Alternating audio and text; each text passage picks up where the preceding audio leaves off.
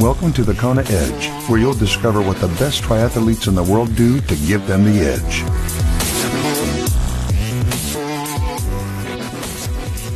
Welcome on to this edition of the Kona Edge. It's time to chat some nutrition. We head back to Vancouver in Canada. Steph Corker joining us once again. Steph, welcome back. Thanks for joining us.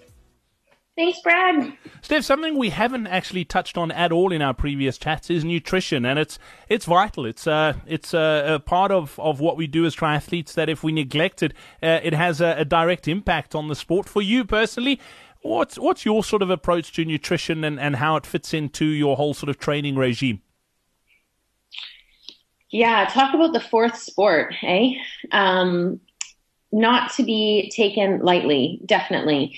I, again, uh, worked really closely with my coach on this one.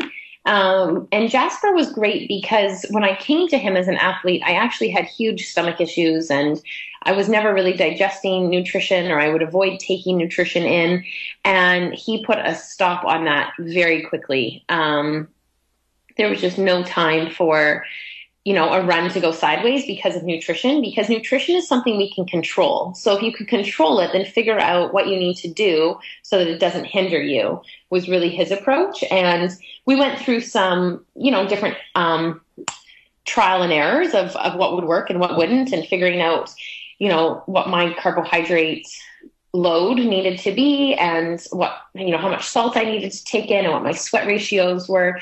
So um, I, I, feel like we really dialed in my race day nutrition and uh, he's a you know Jasper's a really big proponent of making sure that your long efforts are dress rehearsals for race day. So my long rides are same nutrition that I'll race with and again staying consistent in that.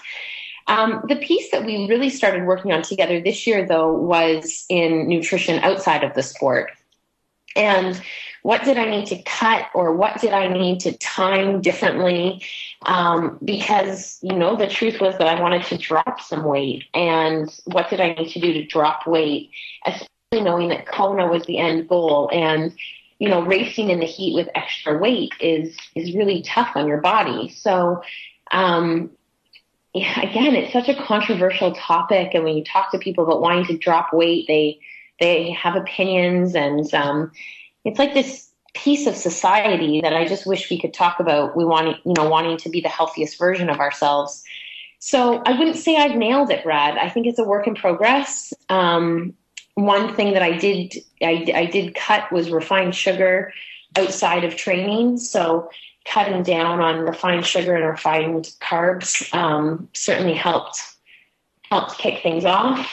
Um, the timing of which I eat, you know, timing food and meals around workouts and and not eating into the evening um, has also helped a lot.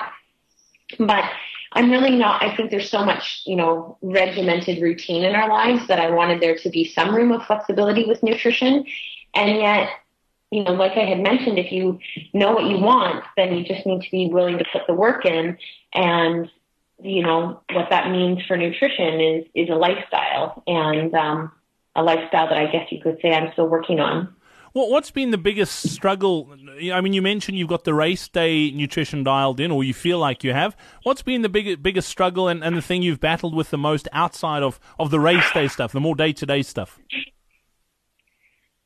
Um, I'm going to be really honest. I think the struggle is around being prepared and, and preparation. So it's knowing, you know, when to grocery shop and when to make meals and how, you know, how big of a meal to make so there's leftovers for your next meal and, and just preparing food as though I would prepare my week for workouts.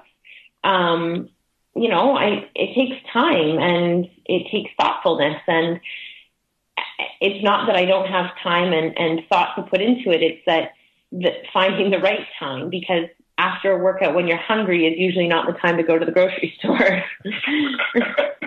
Absolutely not. Steph, it's been amazing catching up with you. Thank you so much for your time here on the Kona Edge. Uh, we look forward to, to following your progress in the, the months and years to come. And I know you've got lots more of these things in you, so we look forward to, to seeing how you progress in the sport. Thanks so much, Brad. Really honored to be on your show. We hope you enjoyed this episode of the Kona Edge. Nutrition is key to put in world-class performances. Register now for our upcoming free online nutrition seminar on thekonaedge.com slash nutrition seminar.